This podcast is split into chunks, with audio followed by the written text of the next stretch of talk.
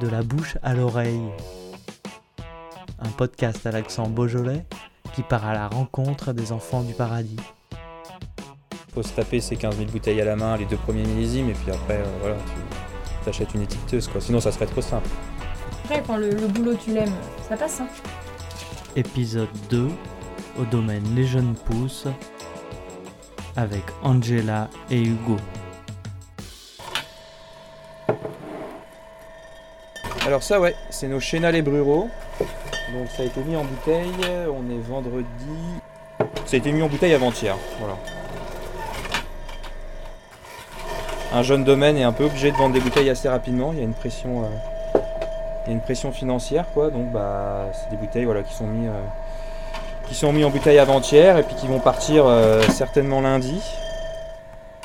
On est arrivé ici en novembre 2019, donc on a fait notre premier millésime en 2020. Euh, et là on attaque, euh, on est à, la veille du, euh, millésime 2021. Donc c'est un tout jeune domaine, ouais, tout à fait.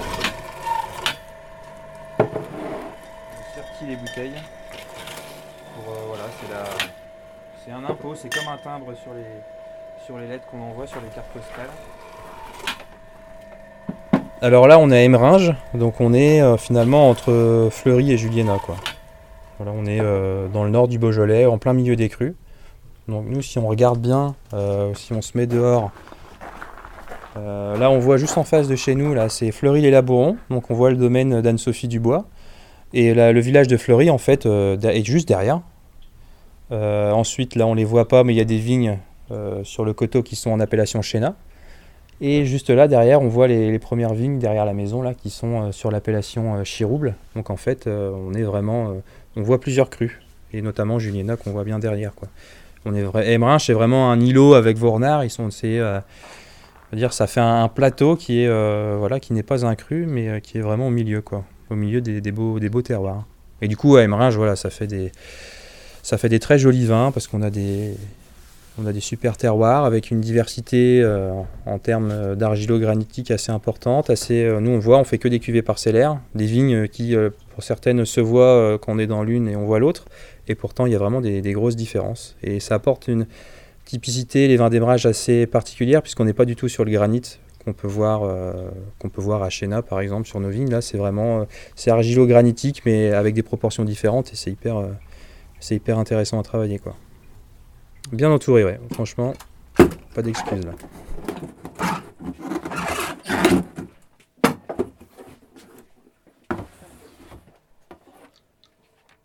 Là, j'étiquette le Chénal et Bruro, qui est le seul cru qu'on ait.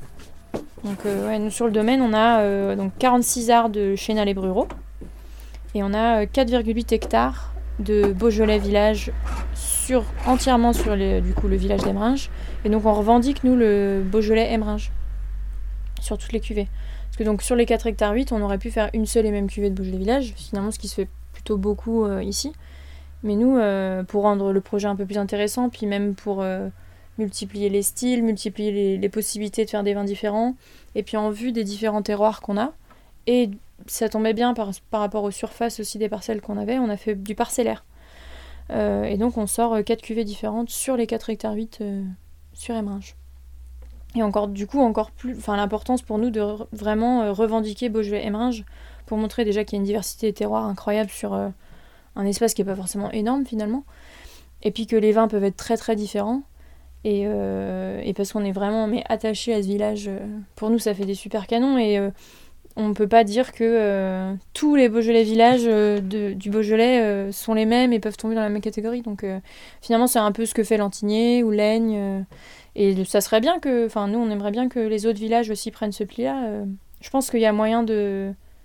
Ça ça peut être un beau boost pour le Beaujolais aussi de revendiquer ces lieux-dits-là.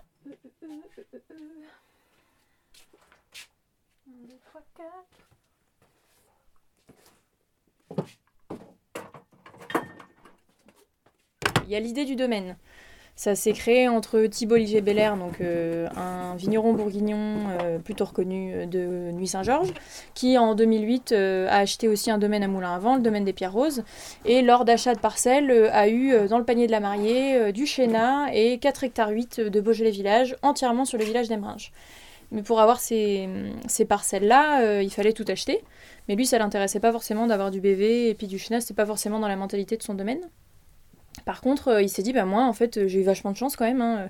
Je suis née avec du Bourgogne, des beaux Bourgognes en plus. Euh, Il dit, je vois plein de jeunes passer chaque année euh, qui sont hyper passionnés et qui aimeraient bien faire ce métier, mais on se rend bien compte euh, que c'est hyper compliqué pour eux et puis euh, qu'ils ont besoin un peu parfois un petit, un petit coup de pouce, quoi. Et donc il s'est associé avec un ami à lui, Yvan Massona, qui est un financier de base, mais qui maintenant est vigneron euh, dans l'Anjou, domaine Bellargus, qui a été créé en, ouais, en 2018, un truc comme ça. Et euh, donc euh, ils ont acheté ensemble les vignes et ils ont créé une société, euh, donc un GFA séparé qui s'appelait le GFA des jeunes pousses en 2015. Donc les vignes ont été directement transférées en conversion biologique. Et en 2018, ils ont trouvé une maison d'habitation sur Emeringes avec une partie du coup habitation et une partie cuvage. Et donc ils ont commencé aussi à chercher les jeunes pousses. Et donc euh, c'est là que moi j'ai rencontré Thibaut Hospice de Beaune quand j'étais en stage. Et euh, il a très vite proposé le, projet. Et donc on est arrivé en euh, novembre 2019 pour attaquer le début de la saison. Donc ça permet d'avoir un domaine pendant trois ans, puisqu'on est là pendant trois récoltes. On s'en occupe, on fait tout comme si comme si c'était chez nous, vraiment. L'administratif, la vigne, la cave, comme si on était chez nous, et puis au bout de trois ans, bah, on s'en va. Mais euh, voilà, on le sait, c'est vrai que ça peut paraître dommage, mais nous on le sait, c'est le projet, c'est un peu comme pour les restaurants où il y a des cuisiniers des fois pendant un, pendant an ou deux qui sont en résidence et qui ensuite euh, partent pour ouvrir leur restaurant. Nous, on se fait une clientèle, on, tisse des contacts, des liens, et puis bah après on s'installe euh, de notre côté et on passe le, le flambeau à d'autres jeunes qui sont un peu dans la même situation que nous. C'est une pépinière. Exactement, ouais. ouais, L'intelligence qu'ils ont eu, on va dire, Thibaut Yvan, c'est de choisir le Beaujolais. Parce que c'est une terre d'accueil. Ils auraient fait ça en Bourgogne, ça aurait sûrement moins marché. Jura peut-être. euh, Mais donc ils, ils ont cette idée de se dire, bah, on va créer des entités de domaine des jeunes pousses, mais dans la Loire, en Savoie, euh, des endroits où finalement on, on peut démarrer avec pas grand-chose euh, et l'entraide des eaux Niron, quoi. Déjà, on... c'est une terre d'accueil pour les jeunes et ils attendent ça. Donc euh, on est accueillis à bras ouverts euh, et qu'on partage ou pas les mêmes philosophies dans le monde du vin, mais euh, nous on est très très très bien accueillis.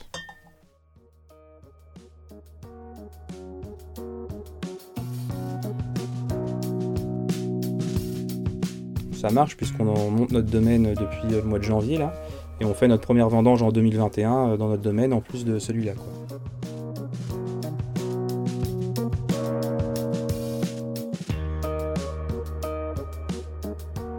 Le domaine des jeux pousses se donne l'opportunité d'avoir la capacité, on va dire, de te dire bon, bah, ok, je peux le faire. Mm. Et il n'y avait aucune obligation de rester dans le Beaujolais, ça fait pas du tout partie du deal ou quoi que ce soit. Et d'ailleurs, euh, on les a surpris.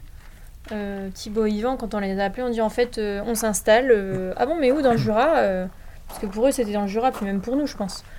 Je dis bah non, non, en fait, on reste dans le Beaujolais, et d'ailleurs, c'est directement cette année. Ah mais vous restez quand même aux jeunes pousses. On a dit bah oui, oui forcément, parce que nous, ça nous donne quand même une sécurité en parallèle. Euh, Il y a quand même du matériel aussi qui est prêt entre les deux sociétés, donc euh, c'est un bon coup de pouce aussi dans ce sens-là. Mais non, non, oui, on a signé le Beaujolais, on y reste.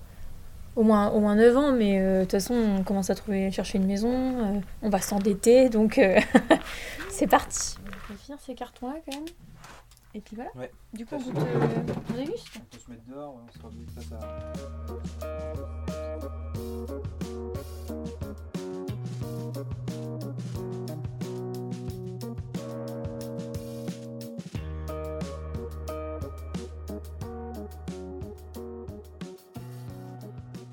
qu'on déguste, c'est la cuvée Replat de Vavre. C'est notre premier vin, on va dire, sur le domaine, à part le, primeur euh, préambule. Et donc Replat de Vavre, c'est une parcelle euh, qui est euh, sur le lieu dit Replat de Vavre de Emeringes. Donc il y a un il y a le, village qui est construit un peu sur, sur le coteau. Et puis après, il y a un grand plateau, le replat. Et là, on a une parcelle qui fait à peu près 90 arts, qui est palissée sur fil, avec des pieds montés, donc c'est mécanisable assez facilement. Et euh, c'est un ancien champ, donc euh, de l'époque de la polyculture euh, dans le Beaujolais. Et du coup, c'est un terrain qui est très très riche, où il n'y a pas, où ou du moins très peu de granit qu'on trouve beaucoup dans le, dans le Beaujolais. On est sur des sols beaucoup plus riches, un peu glaiseux, avec de l'argile. Donc l'herbe pousserait très bien. euh, c'est un, beau challenge, encore plus cette année. Et bon, oui, c'est un, une parcelle, quand on est arrivé, on nous a dit Ouais, les gamins, vous ferez jamais rien avec ça. Et puis, bah, nous, dans notre logique de parcellaire, de séparer les vins, euh, on s'y est tenu. Et, et du coup, voilà, on a fait euh, un peu plus de 5000 bouteilles de, de ce doux breuvage. Donc, ouais, c'est vendange entière, euh, vinification sans soufre. euh, on sulfite quand même à la mise, hein, c'est important de le dire quand même. Et, et c'est des légères macérations, mais voilà, c'est des vins qui sont dans l'entre-deux. Il y a quand même un peu de structure, donc il y a du fruit, mais il y a de la structure. voilà. Ouais. C'est un, un- un joli petit canon. encore en gestation, je pense qu'il a encore besoin un petit peu de temps. euh. mais euh, c'est peut-être le vin de notre gamme qui se rapproche de, le plus de ce qu'on veut faire euh, plus tard, finalement. C'est vrai que c'est un vin qu'on a très peu extrait. Il y a une partie élevée en fût, une partie élevée en cuve. Et euh, on est plutôt, voilà, on est plutôt satisfait du résultat, sachant que bon, c'était des vignes qu'on connaissait pas, donc comment les vinifier quand la première Est-ce que je fais des remontages Est-ce que je fais pas de remontage Est-ce que je, est-ce que je fais des cuvaisons un peu longues ou est-ce que je fais des Hmm. Mais ça, je pense que ça serait pas mal. De... On verra les rendements qu'on a, mais de étant donné qu'on va être sur des maturités peut-être un peu plus importantes, parce que ça, ça fait même pas 12 degrés, ça fait 11 degrés 8, Mm.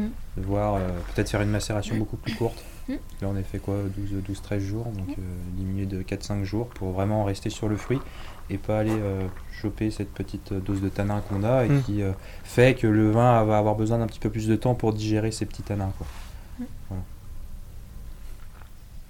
Que Mais c'est fou, hein, c'est encore un vin qui, en- qui, évolue beaucoup dans le verre, qui est encore en construction, c'est pas encore, euh, c'est pas encore prêt, euh, mais, euh, et tant mieux d'ailleurs. On aurait dû mettre en fût plus tôt l'année dernière, mais on a pu mettre en fût qu'en décembre, c'était question logistique. Et on a sorti les premiers vins en juin, donc ça a fait 6 mois. Ouais, six, six bons mois, ouais.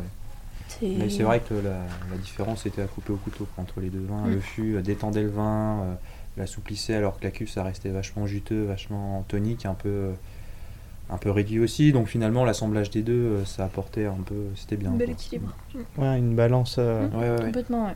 Et puis bon, on peut pas, Mm, on, peut pas nier que la réduction, on aime bien. Enfin, parce que quand tu travailles sans soufre jusqu'à la mise, euh, c'est toujours une protection en plus aussi. Mhm. Enfin. Il faut mieux que le curseur soit sur la réduction que sur l'oxydation, Mm. hein, ça c'est clair. Alors après, il y a, il y a la bonne et la mauvaise réduction, mais euh, Mm. bon, c'est des phases aussi, quoi. Faut être, euh, Ouais.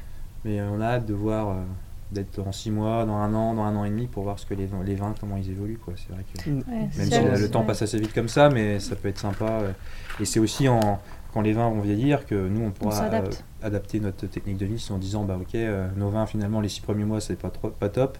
Puis après il se passe un an où c'est bien, puis après ça se casse la figure. Donc peut-être qu'il faut changer certaines choses pour que bah c'est peut-être pas top pendant un an, mais qu'après ça dure. euh. C'est le recul. Mm. Mais c'est la question qu'on nous pose souvent, parce que, bon, voilà, alors, est-ce que le vin est vieilli alors que la majorité des gens vont l'ouvrir dans les 6 mois? Donc, euh, bon, c'est une question. euh, Mais tu sais que si tu dis, bah non, d'ici 2 ans, c'est mal vu, parce que tout le monde pense que le vin va vieillir. Et puis, nous, clairement, on sait pas, quoi. On pense que oui, nos vins peuvent clairement euh, faire du 5 ans. euh, pour nous, il n'y a pas de souci, mais euh, il y en a qui attendent 20 ans. euh, tu te dis, mais comment est-ce qu'on peut pas vous répondre? C'est impossible. Et euh, si je vous... Franchement, c'est le challenge, garde-les déjà 5 ans et puis... euh, c'est l'avantage qu'on a aussi d'avoir commencé enfin, aussitôt dans notre vie. Parce que souvent on le dit, euh, dit alors, mais il y a quand même des jeunes qui s'installent. Oui, il y a des jeunes, ça c'est sûr. Et il y a des jeunes qui s'installent en étant partis de rien, pas issus de famille viticole comme nous. Euh, mais c'est souvent à 35 ans. Et nous, on est arrivé, on a commencé à 25 et ça paraît bête, c'est vrai qu'il y a que 10 ans d'écart. hein, euh, mais bon, nous, quand on aura 35, on aura 10 millésimes dans les Mm. pattes.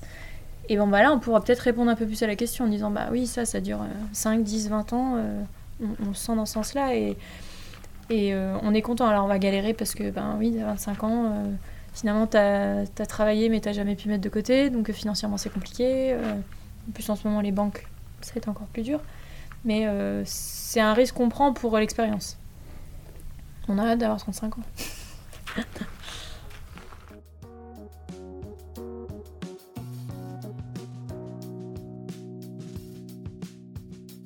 Il faut y aller, il faut que ça marche et pendant les trois ans, il faut qu'on arrive à faire du bon vin, vendre assez de bouteilles pour que la boîte puisse tourner, pour pouvoir accueillir d'autres jeunes qui à leur tour auront euh, assez de boulot aussi et euh, pourront faire de génération en génération. Euh, mais on sera content de ne plus être les jeunes pousses, on le laisse au prochain. Et non, c'est le gros questionnement, le nom du domaine, à part nos noms de famille, euh, et c'est la seule chose euh, enfin, qu'on a vraiment à nous, quoi. Donc on, on verra, on verra, euh, ce, qui, ce qui en deviendra, mais on cherche à fond. On a encore un peu de temps.